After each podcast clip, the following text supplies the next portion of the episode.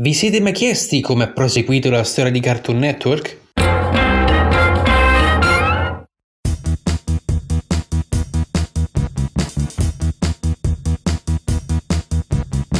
Gli anni 90 sono stati per il canale un tuffo nel vuoto che si rivelò un successo.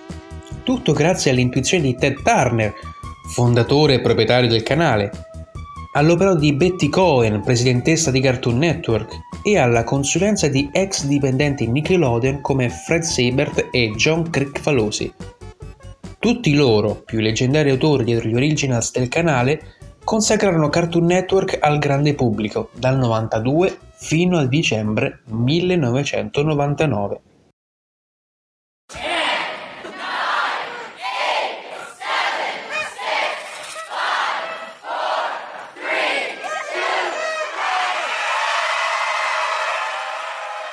Arrivò il 2000 e Cartoon Network si preparò ad una nuova rotta.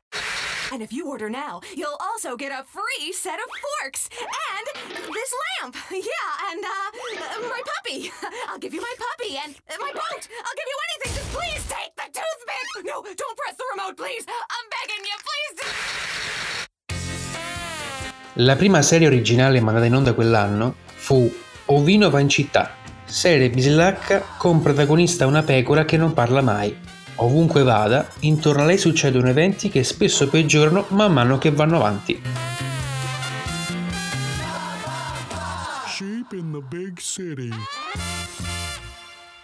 Quello stesso anno la Turner decise di far approdare i suoi cartoni sulla TV satellitare e lo fece con gli stessi con cui nel 92 lanciò Cartoon Network, stavolta però sotto un nuovo nome, Boomerang.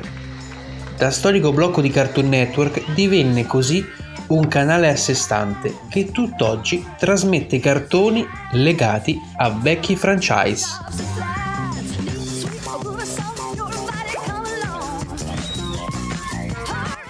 Su What a Cartoon invece uscì Meet the Reaper, corto dove il cupo mietitore viene incastrato da due ragazzini. A doppiare la morte fu Maxwell Atoms, il suo autore. Il corto andò in finale e venne caricato sul sito internet della Cartoon Network nello spazio chiamato Big Big. Qui vennero presentate tre scelte e a vincere fu proprio il corto di Atoms, con il 57% dei voti.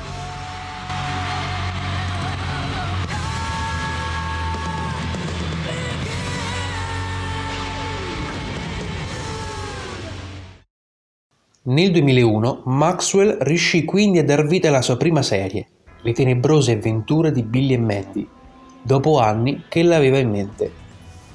Adams fu tra i primi animatori a lavorare alla Cartoon Network Studios e nel 1995 ideò i personaggi di Billy e Mandy facendone un corto dove Mandy tentava di bucare il cranio di Billy e poi questo, dissanguatosi, decide di non sentirsi bene e si accascia a terra.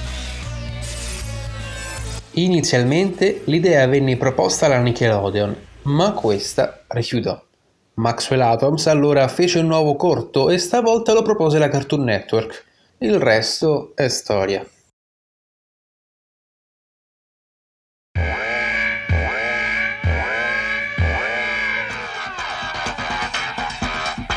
Sempre nel 2001 esordirono altre due serie originali. Una fu La squadra del tempo di David Weiss serie incentrata su un energumeno chiamato Bruto Diligente e un robot effeminato chiamato Larry 3000, che, con l'aiuto di un orfanello brillante, vanno a sistemare anomalie nella storia. Molto tempo fa, in una terra lontana, io, Aku, il maestro delle tenebre, scatenai le terribili forze del male. Ma uno stupido guerriero samurai, brandendo una spada magica, si fece avanti per combattermi. Prima che potesse sferrare il colpo decisivo, io aprì una porta nel tempo e lo scaraventai nel futuro, dove la mia malvagità è legge. Ora lo sciocco tenta di ritornare nel passato e contrastare il realizzarsi del futuro creato da Aku.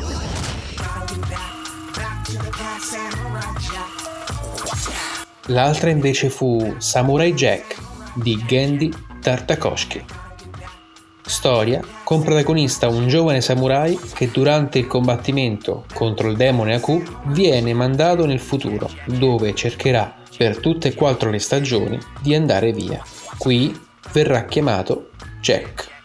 La serie fu incredibilmente innovativa, in primis con la sigla fatta da Will I Am, all'epoca membro fondatore attivo dei Black Eyed Peas, e poi con la struttura stessa della serie, contraddistinta da momenti di sperimentazione grafica e lunghi silenzi. Nonostante le poche parole, lo storytelling riuscì comunque a coinvolgere il pubblico e tutt'oggi è una delle migliori serie del canale, nonché del suo autore. Dopo quasi dieci anni come presidentessa, Betty Cohen decise di andarsene. Da qualche tempo temeva che i successi raccolti col canale l'avrebbero vincolata a vita a quel lavoro, senza potersi dedicare a tematiche che sentiva di più. In un'intervista disse Temevo di morire ricordata da tutti come la regina dei cartoni animati. Quando capitò di avere disaccordi creativi con la nuova dirigente della Turner Broadcasting, Jamie Kellner, la Cohen ne approfittò per chiudere questo capitolo e il 18 giugno rassegnò le dimissioni.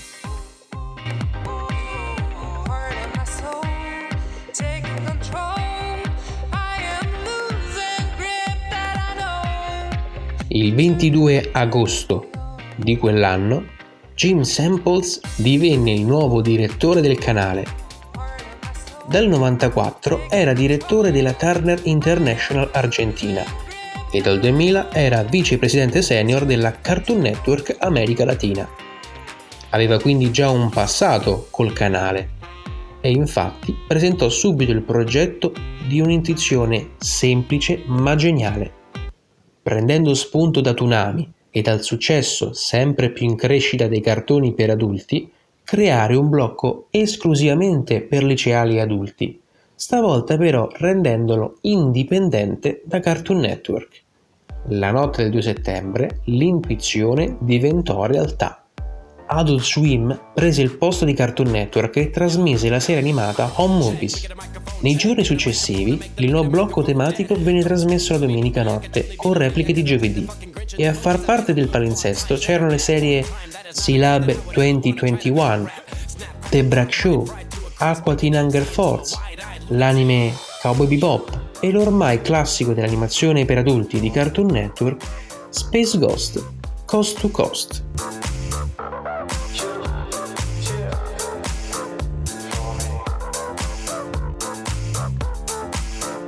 Nel lancio del nuovo blocco, Samples capì che serviva un cavallo di battaglia generazionale per Adult Swim, come Space Ghost fu per Cartoon Network venne emanato quindi in onda uno spin-off dal titolo Harvey Birman Attorney at Love.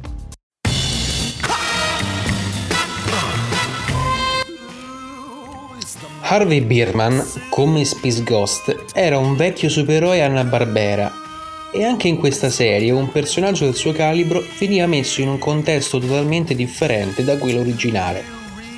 Se Space Ghost veniva messo a fare talk show invece di battaglie galattiche, Harvey Birdman in questo nuovo redattamento veniva messo a fare l'avvocato.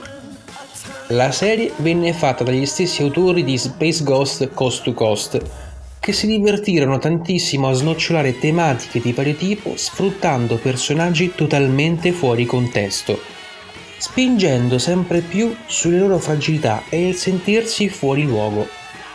Come ad esempio il fatto che l'ex supereroe Harvey Birman come avvocato aveva l'obbligo morale di difendere tutti e spesso gli capitavano clienti appartenenti alla criminalità. Ma anche su cose surreali come il fatto che Harvey si presentasse in aula col suo aspetto da supereroe, con sopra un completo elegante da giacca e cravatta. La serie esordì nel 2000 ma ottenne la giusta rilevanza solo tra il 2001 e il 2002, proprio con Adult Swim.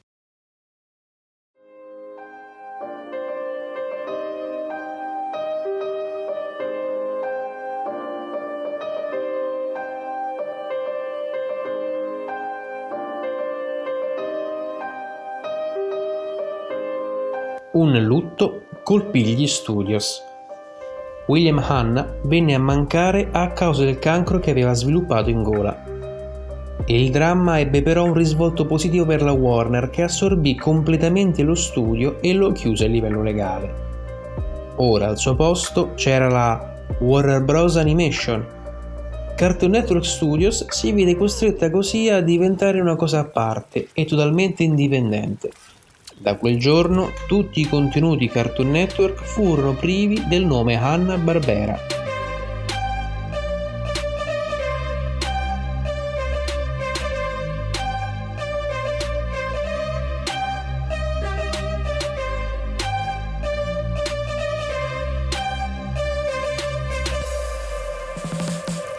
Anche se a vincere la finale di Big Peak fu Le tenebrose avventure di Billy e Mandy, si decise comunque di dare una chance alla serie arrivata seconda e farla uscire l'anno seguente. Nel frattempo, l'animatore Mr. Warburton aveva finito di lavorare al pilot di una nuova serie che doveva chiamarsi Kenny and the Chimp. Nel corto, Kenny e il suo scimpanzé vengono assaliti da un gruppo di ragazzini ribelli che si facevano chiamare i ragazzini della porta accanto.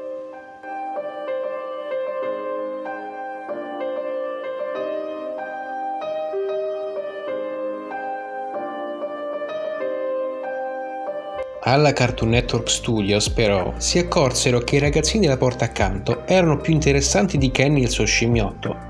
Decisero quindi di cancellare i due protagonisti e concentrarsi solo sulla banda di ragazzini. Quando la serie andò ai voti confermò questo presentimento perché il voto del pubblico premiò la serie. Nel 2002 queste serie videro la luce. La prima fu intitolata Whatever Happened to Robo Jones, serie che non arrivò mai da noi, visto lo scarso successo che ebbe in America. La seconda invece prese il titolo dal gruppo di ragazzini protagonisti, ovvero Codename Kids Next Door, da noi conosciuti come Comando Nuovi Diavoli. La serie ebbe un successo strabiliante, segnando il pubblico di quel periodo, specie per le tematiche trattate, ovvero la ribellione agli adulti e al raggiungimento di quell'età argomenti molto simili a quelli di Peter Pan e i ragazzi perduti.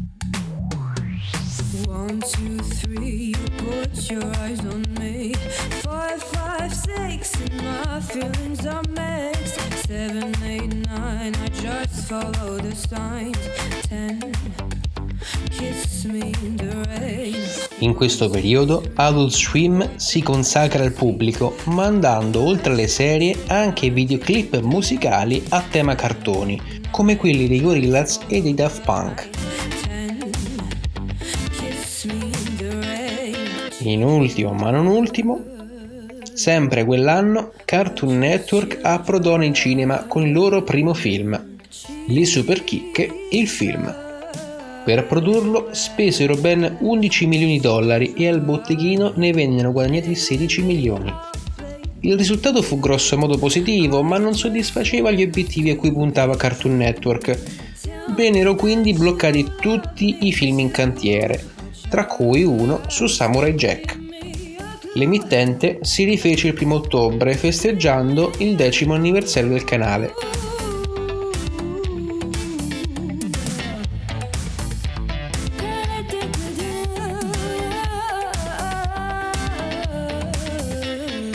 Nel 2003 la serie Fox I Griffin stava terminando la terza stagione. Mandato in onda il penultimo episodio, Fox decise di interrompere la serie e cancellarla. Gene Samples intervenne tramite accordi trasmessi l'ultimo episodio su Adult Swim. Il successo fu tale che Fox si convinse a tornare sui suoi passi e tornò a produrre la serie.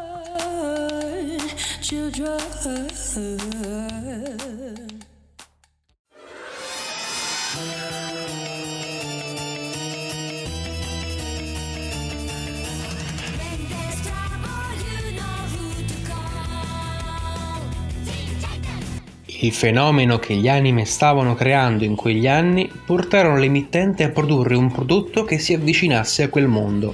Nel luglio del 2003 esordì la serie Teen Titans, rivisitazione moderna dei vecchi fumetti sì omonimi, il cui stile grafico era un ibrido tra quello americano e quello giapponese, e per affrancarlo decisero di commissionare la sigla al duo J-pop rock Puffy Amiyumi, che ne fece due versioni, una in inglese e l'altra in giapponese. La sigla entrò subito nella cultura pop, tanto da essere riutilizzata e remixata nel reboot parodia Teen Titans Go.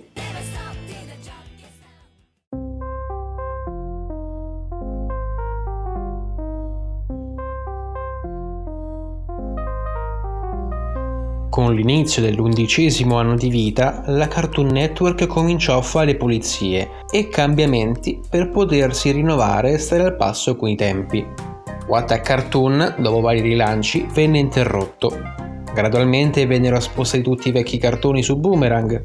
Alcuni blocchi storici vennero rinnovati nel nome e nella grafica e nel 2004 il canale stesso cambiò il logo storico dalla scritta Cartoon Network con dietro una scacchiera rettangolare, si passò ad un logo molto simile a quello della Hanna-Barbera degli anni 50 e 60. Infatti questo era formato da due quadrati, uno bianco e l'altro nero, con su scritto semplicemente CN.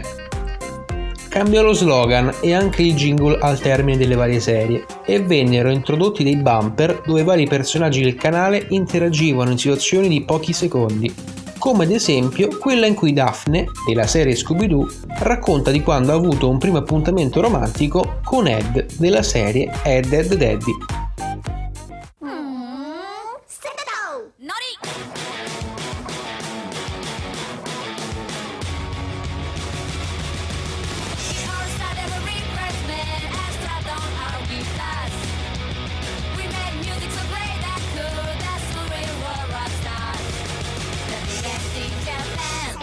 Oltre al 2003, anche il 2004 quindi si affermò come anno di cambiamenti. Durante questo anno videro alla luce nuove serie come Mega 6LR, serie incentrata su un ragazzo che col suo robot da combattimento si trova in situazioni bizzarre, spesso parodia di altre serie più famose come Sailor Moon. Hi Hi Puffy Amiyumi, serie che parla delle già citate J-pop rockstar Ami e Yumi e delle loro avventure. Le due ragazze si doppiarono nei dialoghi e nei brani, sia in inglese che in giapponese. Nel mentre, Craig McCracken, dopo il successo delle Super Kick, portò in tv una serie chiamata Gli amici immaginari di Casa Foster, una delle serie di maggior successo in quegli anni, che riuscì a portarsi a casa, oltre a complimenti della critica, ben 5 anni awards e 7 Emmy la storia parla della signora Foster, anziana che dedica la sua vita all'accudimento degli amici immaginari. Questi infatti vengono abbandonati quando i bambini crescono e non sanno dove andare. Grazie alla signora questi hanno un posto dove vivere e insieme a lei c'è sua nipote e il piccolo Mac, il quale ha stretto rapporto con Blue, un essere immaginario totalmente blu e dalle forme semplici. La serie fu la prima ad essere totalmente lavorata al PC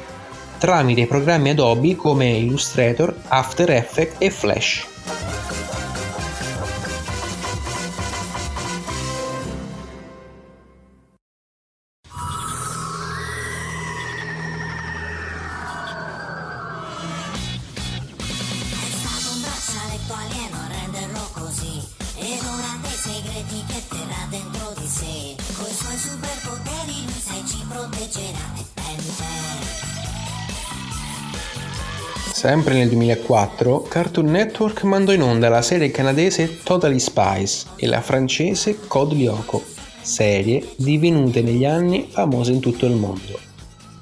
E il 2005 fu l'anno in cui il canale prese la svolta a cui puntava, grazie alle nuove serie come Juniper Lee, Camp Laszlo, Robot Boy, Quella scimmia del mio amico e Ben 10, serie che esplose tra i ragazzini come vero e proprio fenomeno generazionale, con seguiti e reboot che hanno tenuto in vita il franchise ancora oggi. Quell'anno Cartoon Network riuscì a stringere accordi col colosso cinematografico AMC, riuscendo a portare una selezione di corti nei cinema per far conoscere le serie al grande pubblico delle sale americane. Nel frattempo cercò di riportare in vita What a Cartoon con una veste nuova. Il programma si chiamava Sunday Pants, ma non ebbe successo e dovettero cancellarlo. In quegli anni i storici competitor del canale, ovvero Disney Channel e Nickelodeon, stavano sempre più puntando sul live action, sfornando serie come Anna Montana, Zack e Cody al Grand Hotel, iCarly e Zoe 101, tutte dal minor costo e maggior successo alla Cartoon Network cominciarono quindi a riflettere se seguire lo stesso esempio, specie per il calo di ascolti. C'era però il problema che la politica di Cartoon Network era quella di trasmettere soltanto prodotti di animazione. D'altronde si chiamava il canale dei cartoni.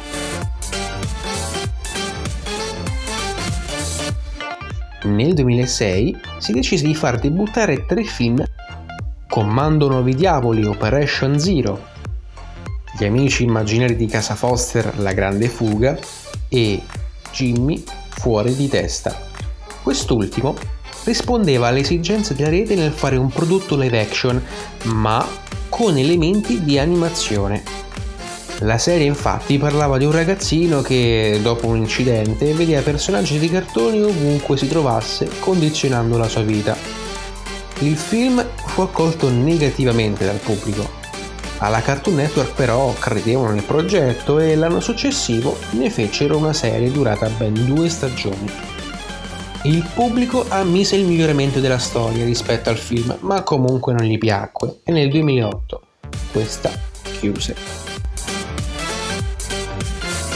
Mentre si cercava una soluzione al calo di ascolti, Durante il 2006 vennero fatte esordire due nuove serie, ovvero Squirrel Boy e Class of 3000, serie musicale con protagonista un professore di musica che insegna il jazz e il blues ad una classe di ragazzini.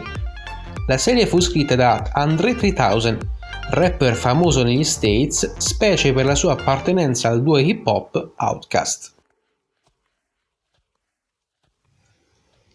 Il 2007 segnò un ulteriore cambiamento per il canale. Nel gennaio di quell'anno, gli autori di Aqua Teen Hunger Force, serie molto seguita di Adult Swim, decisero di promuovere l'uscita della nuova stagione con una operazione di guerriglia marketing, installando per tutta la città di Boston dei pannelli luminosi ritraenti personaggi della serie stilizzati. Purtroppo però le forze di polizia e vigili del fuoco scambiarono quei pannelli per bombe, creando il panico per tutta la città. La situazione si risolse fortunatamente presto con la derisione delle forze dell'ordine da parte di cittadini e della stampa.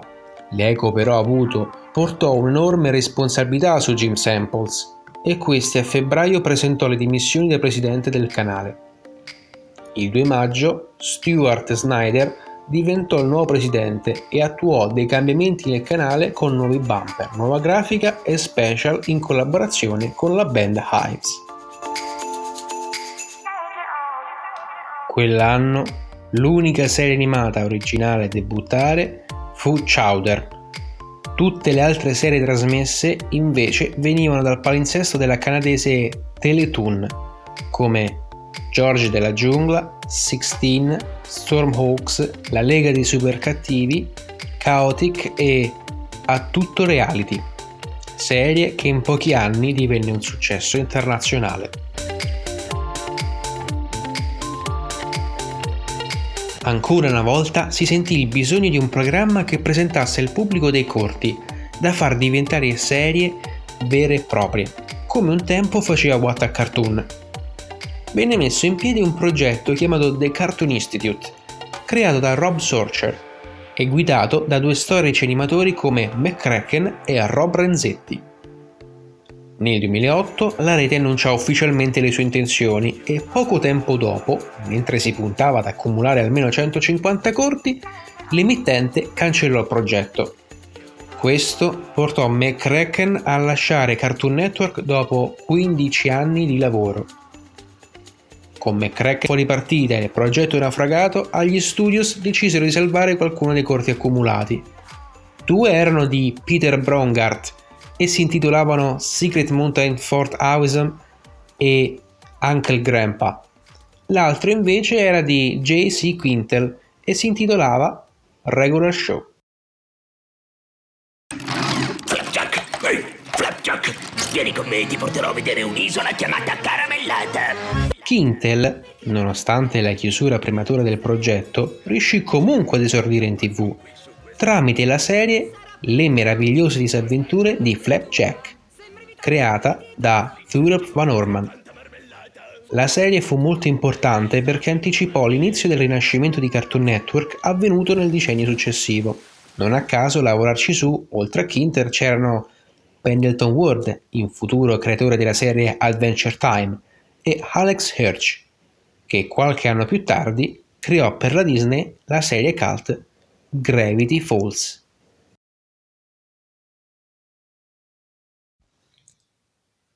Flapjack non fu l'unica serie originale ad esordire in quell'anno. Infatti videro la luce anche Best Head, Polly Kung Fu, serie fatta con la Hartman, studio inglese famoso per Gallini in fuga, Giù per il tubo e Sean la pecora. Secret Saturdays, Star Wars The Clone Wars e Ben 10 Forza Aliena, seguito di Ben 10 dove Benjamin Tennyson è ormai un ragazzo Fu una delle prime serie ad avere come protagonista un personaggio famoso al pubblico invecchiato di qualche anno e a seguirne le avventure con uno spessore più maturo.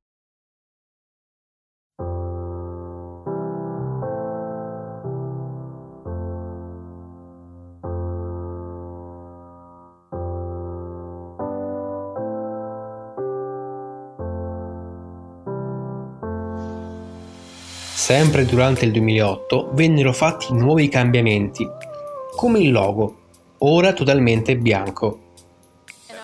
L'inserimento dei wedges, corti animati mandati tra una pubblicità e l'altra. Un nuovo aspetto grafico. Nuovi bumper con protagonisti nudes, pupazzi con l'aspetto dei vari personaggi del canale che però mantenevano tutti le stesse forme e altezza. Infine, Dopo 11 anni venne chiuso il blocco Tsunami. Il 2009 invece determinò la fine della decade nel modo più fiacco possibile per Cartoon Network. Non venne presentato nessun original, piuttosto si diede spazio ai reality show con il blocco Cartoon Network Real, ai film live action della Warner Bros. New Line Cinema e allo sport come basket e slam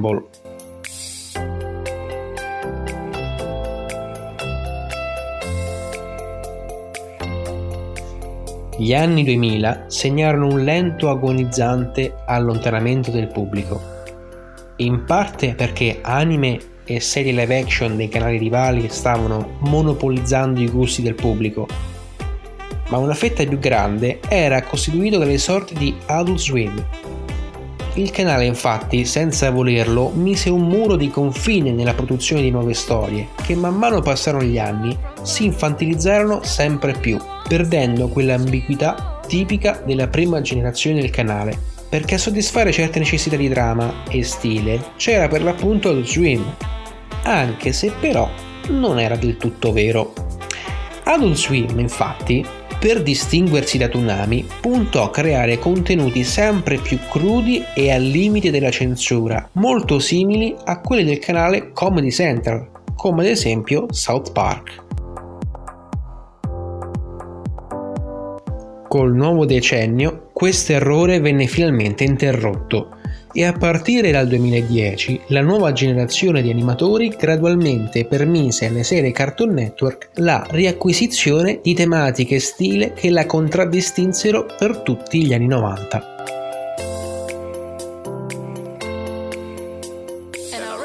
Anche questo episodio è arrivato al termine. Se siete interessati a sapere altro sull'animazione, potete visitare il nostro blog Nerding Out, ma soprattutto la nostra pagina Instagram Cartoonology, ricchissima di curiosità. Noi ci sentiamo in un altro episodio. Ahoy!